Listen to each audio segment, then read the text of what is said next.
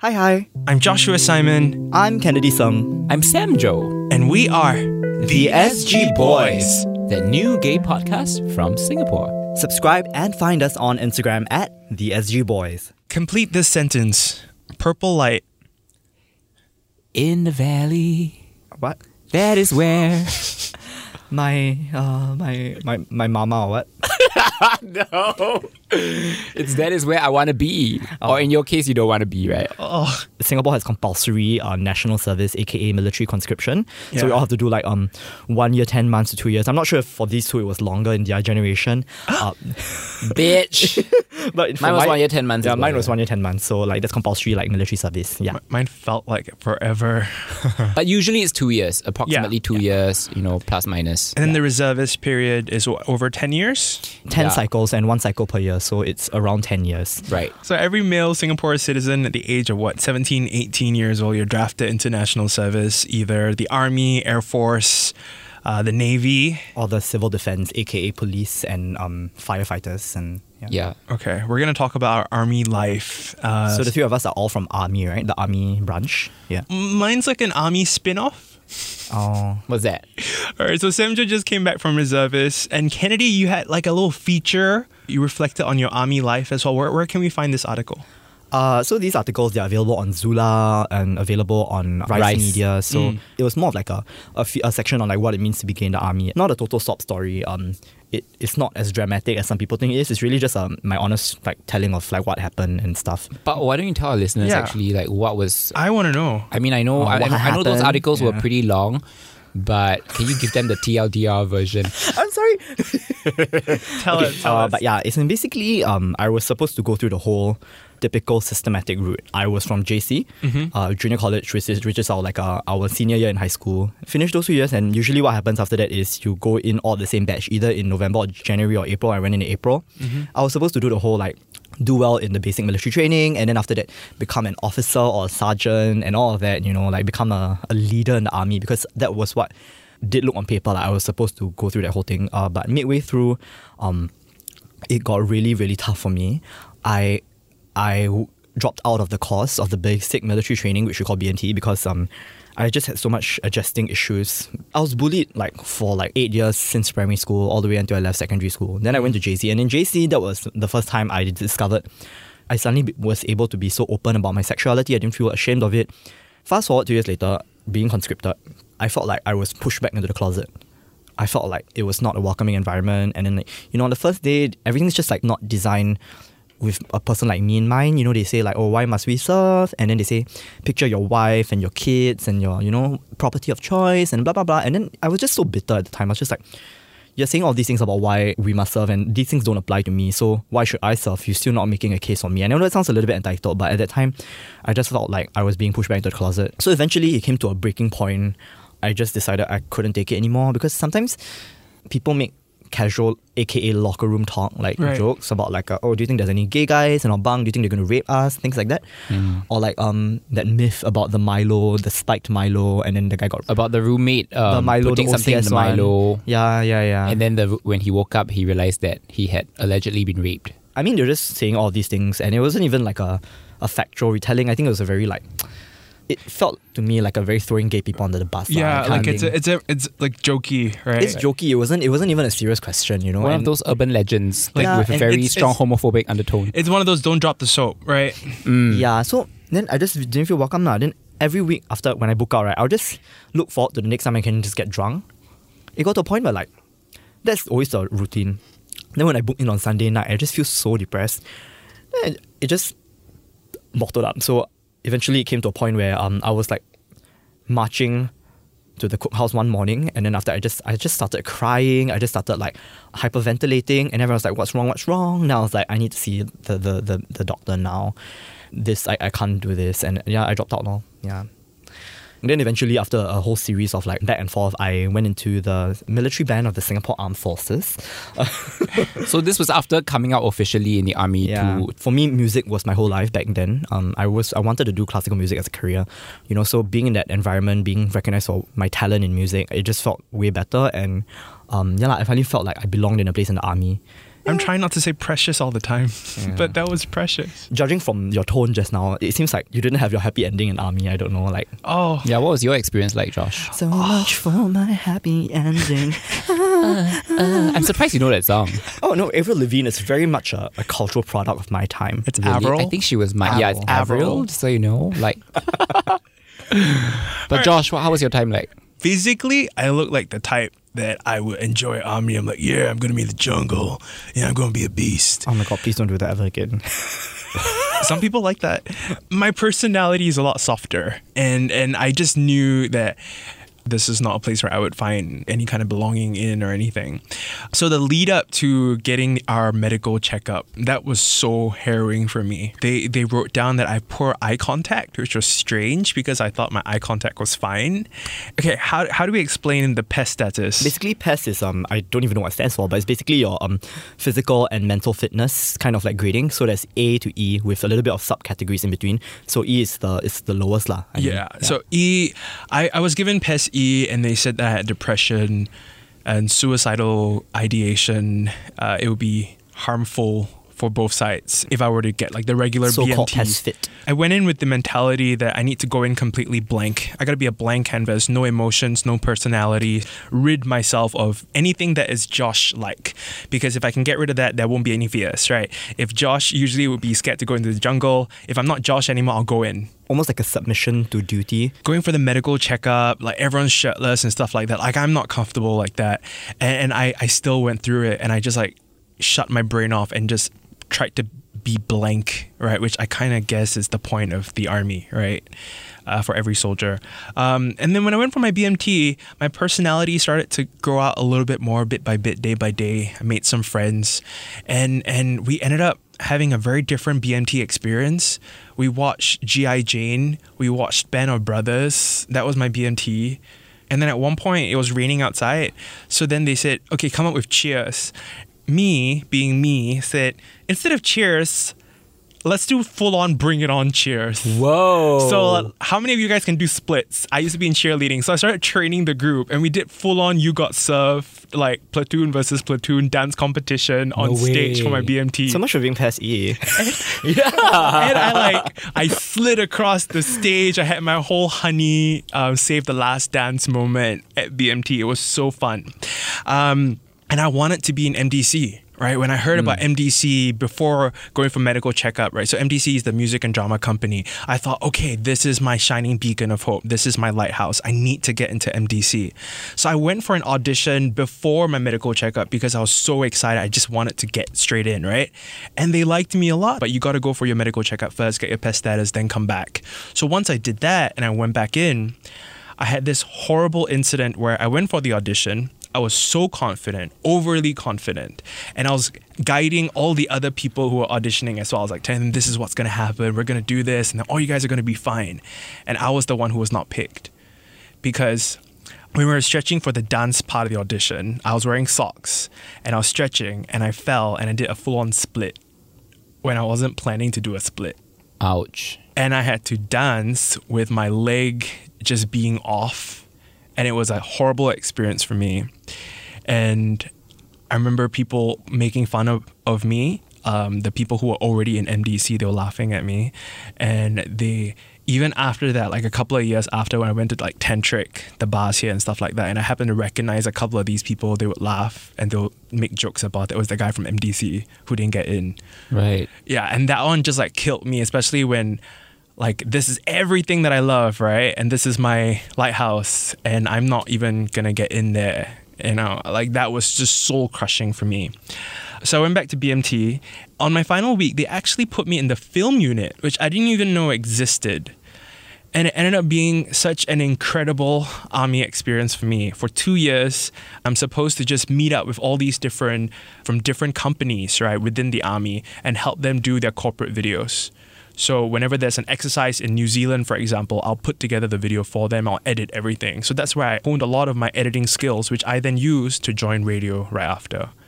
That was my army experience. All's Wait, well that I- ends well. Everything happened for a reason. Everything happened Yeah. for a reason. I thought I thought you were gonna say it's like a terrible experience. What happened to that? It ended up being quite brilliant. Started Like, terrible, but then yeah, it, worked out, right? It started terrible, and I thought it was going to be all these horrible things, and I thought I had to neuter Oh. my personality and everything. You know, even when I was in the film unit, you know, it's still in Safti, right? So it's in it's in It's yeah in the far west. yeah far west, right? Joo Koon. So it's where um, the OCS officers are at and everything, right? So it's still that military camp. So anytime I'm there, I kind of get scared and I try to like tell myself I'm Hilary Duff and Cadet Kelly, you know. I, have to, I have to say, I, honestly, in BMT, I did watch, purposely go and watch Cadet Kelly. Yeah. I Cadet Kelly? It's Hilary it's, Duff. It's the Hilary Duff movie of her like um going through military school. Yeah. Oh. and I try to imagine the Spice Girls in Spice World. Remember that? Right, where they had Where to the wear Spice the Girls, military yes, uniform. And then for me, it's a, this is the part of me that you know. That music video. yeah, I'll be like, that's me in the military. all that helps. I was It already out actually by then, but yeah. So one of my unit mates, right? I, I just knew was like me. We kept it. oh, like, he's a homosexual as well. Yes, yes, yes. Forgot this is the podcast where we can talk about that. Um, so we would like meet secretly at the back and be like, "No, Oh. we're like best friends." Okay. We're like, "Do you want to go watch Vampire Diaries?" I'm like, "Yes." Oh, that kind of that kind of. Yeah, it's that kind of fraternizing. Yeah, it's like we share copies of Vogue, you know. So it's like we just became, we had that kind of friendship and com- camaraderie to a point where we actually stopped hiding. Like after a while, people are like, "Hey, you're too gay, ah?" It's like, "Yeah." I'm like, oh, funny. Hey, What's cool. that? What's that code that the older generation used to classify? Three or what? Huh? 302, I think. 302. There used to be an archaic like military code called 302 that um the older enciks, which is the older like sergeants would classify as gay people. Oh, that one 302, that kind of thing. I wanted to print a T-shirt in the color Temasek green and have the number 302 on it.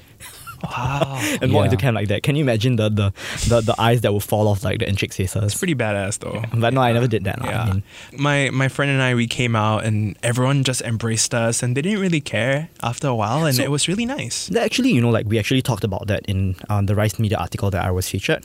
Obviously, the experiences differ from person to person, but at least for me and the other person who's featured and hearing from you, you know, as long as you find your crowd, your tribe, very cliche lah, but Yeah, and I think you can't give into that shame. Torment for me was before even going through the experience, right? But then once I started just owning myself and owning my personality, owning my sexuality, and just being proud, yeah, we're gay, and we're gonna make a lot, of gay jokes in front of you. Yeah. You know, we're, we're, just gonna be outrageous in front of you. Then they kind of like realize that, yeah, because we're so proud and comfortable with who they are, they can't mess with us. So, so mm. that, there was no room for that shame anymore to fester. I think that's great. I, I mean, I'm happy how things turned out for both of you. Obviously, it was very bumpy at the start and everything, but I, I mean, I know of people as well. Um, even now, you know, having just come back from reservists and everything, where I mean, people know they're gay and they don't have it that easy. They're gay, but they're not the okay. I'm loud and proud and like, mm like you know, yeah, girl. Like you still hear homophobic comments. It's still very heteronormative. Um, it's not very easy for people, even though they display as gay For sure. but it's not easy for them to say. There's so many Um, different sides to the military as well, and every kind of division or area that you're yeah, like for example, our differs. divisions are definitely more gay friendly. Me and Josh definitely. Right, I music think. and drama company, and what was yours? Oh, No, I mean- Josh didn't uh, get into uh, music and drama company. Oh, oh, sorry. that's the whole story, babe. oh, I'm so sorry. but you know what I mean, or slash equivalent, slash equivalent. As yeah, In, as in, you know, like if you're working in something like film and media, I think environment may be a bit more like aware. Yeah. You know, and mm. like for me, the way the military band is, is a lot of the regular servicemen. They've lived enough to know better outside and away from that system. Yeah. the reality is that for a lot of gay people in the army, it's still it's still tough, you know, mm. because they still mm. feel very judged. They still feel very unsafe, you know, to speak their mind about certain things. Yeah, I, I was just in reservist, and I I definitely heard from my unit mate um, when they were discussing this particular guy whom we all believe is gay because of how he behaves and everything. They would say stuff like, "Oh yeah, you know, I get very nervous when he pees beside me at a urinal. I quickly finish up and then go back to that assumption that all mm. gay guys are predatory, and just because you're a guy, all gay guys want to hit on you. That's not true, right? Mm. And we know that as gay people, but somehow that mentality out there, that misconception still exists, and it's still thriving even as we speak. Mm. Um, I enjoyed my NS experience, but my experience was I enjoyed it partly because I wasn't open about it. Basically, it's completely different from what you guys experience. Like you guys are like, okay, I'm out and proud, and then your life started to get better after that. But for mm. me, okay, you know, I went to OCS. I did my BMT, then I went to OCS. I Oh, became an an officer. officer. Yeah, and then I got called back for reservist after coming back from studying overseas. It's always been very under the radar. Having just gone in for another two weeks, and we had just started this podcast, and it's been all over social media. I woke up every morning in camp actually worried that you know my unit mates would find out. You can come out to your family, you can come out to your friends, maybe your colleagues. You'll never stop coming out. You go into the army, it's a whole different group of people that people assume that you are a guy and you are wearing uniform, you are by default straight. And if you're not, then that involves either they can just tell from the way you behave. I've been asked also point blank. And so to my closer friends, obviously I would be very forthcoming and say, yeah. And one of them actually, when we started the podcast, this was before our training, he texted me and he said, I'm proud of you. To all the allies who are out there listening, like it's so important. Your support actually really matters to us. Yeah. Like, you know, because there are a lot of us who are, for whatever reason, we can't actually talk openly about it. Mm. Messages like that really matter and like your allyship really, really counts for a lot. Gives us so much strength. To quote Josh, that's so precious. Yeah, but you know where I'm coming from. No, I know, I know, definitely, and I, I mean, I'm really happy that you shared that, lah. Because, um, yeah, lah. As in, I also don't want people to feel like it's an obligation to, to come out in an unsafe environment. I think that's really a, a consideration that I also have, lah. It's like that route has been accessible for me. It's not accessible for many people, and you're right, lah. It is contingent on the fact that the environment is harmful in itself. You know, it's, it's like an agency versus a determinism kind of thing. Yeah. And I'm also wondering if it's a generational thing, you know, because, okay, like Kennede, for instance, you're 23, right? And then Josh and I were both in our early 30s. Early, very early. Yeah, but I feel like our time in national service, not that it was very easy or smooth sailing, we've already heard that part. Based on my observations on, you know, what's being discussed on social media and everything, guys in the army now seem to be a bit more um, open about their sexuality. I hope it gets easier and continues to get easier because Yeah. even the generation before Samjo and I, even the army training itself was so much more grueling. Yeah, I totally agree with you. I think, um, like this podcast, the generation gap pervades everything. Yeah. sure, rub it in. No, no, no. But as in, like, jokes aside, I, I do think because it even goes back to our first episode, right? Like, the whole thing about the media representation, like, the starting point for people nowadays, unless you are really from a very um strictly conservative or religious background, I think it's a normal thing, but it's just not normal here. More I of an feel- I feel like maybe younger LGBT people can be a bit more um, confident about themselves because also social media, a lot of people's first interaction with sexuality through the internet. I hope it says spaces. I mean, that's why Proud exists, right? Um, ooh, another plug. Yeah, But For yeah, sure. because of that, then people feel more confident and assured of their identity. right. So I think when you go into army, it's kind of like a, it's always like an inside joke thing, like kind of like a yeah, it's it's shitty here, but it's not supposed to be shitty. Right. Haha. yeah. I- because everyone's more aware of like the general zeitgeist and times have Hmm. changed.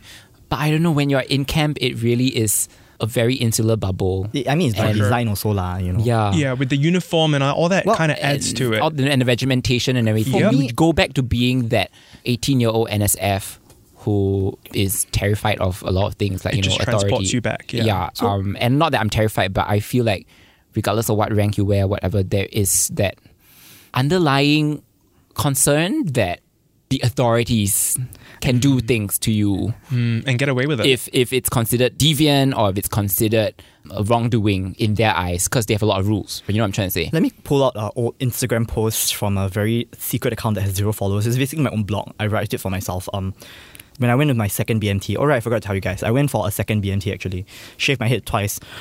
Wow, you loved it so much. no, I mean, uh, yeah, I went for the PES C BMT after I done PES because I didn't complete my first PES B one. Right. Um, what really changed my mindset about the whole like um the system sucks. It doesn't mean that the people will always suck. I got to see a counselor, and that really honestly helped me so much. My first day as a clerk after I dropped out from a BMT, my officer who was only two years older than me, he just straight up said to me like in the private room, he said um. You know, I read your file. I know this is what happened to you, and I know why you, you dropped out and stuff. Um, and I just want to let you know, like, this is from a personal standpoint. It's not the view of the organization, obviously, that it's okay. And I'm here to protect you. If anyone tries to bully you for it and things like that, you just let me know. And that was the moment that just, I think, like the rainbow kind of like appeared in the Oh, sky for yeah. me. That kind of feeling. Yeah. Things are changing, especially hearing someone who's only two years my senior saying that kind of thing. And let me pull out this thing from last time. Oh my god, where is it? And that's all the time we have for today. But if you guys have any um, thoughts you want to share, please Okay. write it to us. Okay, so this was on 15 January 2017. So I said, today I came out to a few platoon mates. So this is my second BMT, and I decided that I wanted to come out right from the get go. I came out to a few platoon mates, and a rainbow appeared over BMTC. really? Yeah. It really did. A rainbow really did appear that day. Um, it was refreshing being able to live with a bit more dignity here. I never really got the chance to write an emotional closing 2016 post. Easy for me to dismiss my declaration as a chao keng case or crazy desire to go to a vocation.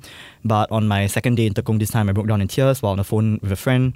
Had to go through um, yet again a humiliating experience of hearing commanders telling me to control myself and not prey on bunkmates and whatnot. Thus, 2017 so far hasn't felt much of a new year, but rather a continuation of 2016. And oh, actually, this ends quite sad. Huh? read it, read it, read it. I want to hear it. um, This is all very recent, by the way. You're talking about 2016, 2017. yeah, so I said so much of my 2016, which was my first BMT, was defined by such indignation and bitterness. I hate living like this, but I can't lose to the system. I capitalize the system. I will be able to choose my own path, and I will be able to once again feel like myself again. I am Kennede Sung, and I will never stop fighting for the things which I believe are true and good. Oh my god, I'm so dramatic. My god, oh, ew. wow. Yeah, so that's why this is a very private account that nobody follows. But I mean, I didn't mind sharing this post. That but is yeah. powerful. You didn't share it. Okay. Some things, as much as I'm a very, very attention whore, I like to put online all the time. But some things, I in the moment, I'm not ready to share. But I think because it happened quite a while back, I'm ready to share it with people. This is like a diary for you to kind of like keep yourself on track and I started blogging when I was in primary school. Mm. So I have a whole diary and I have all these memories from 2016 and I, I just write when I'm feeling down and it's a very nice thing to look back. It's my photo diary. lah. I was listening to you delivering that piece, right? And to think that four years later you would share it on a podcast. a Yeah, you guys got exclusive podcast.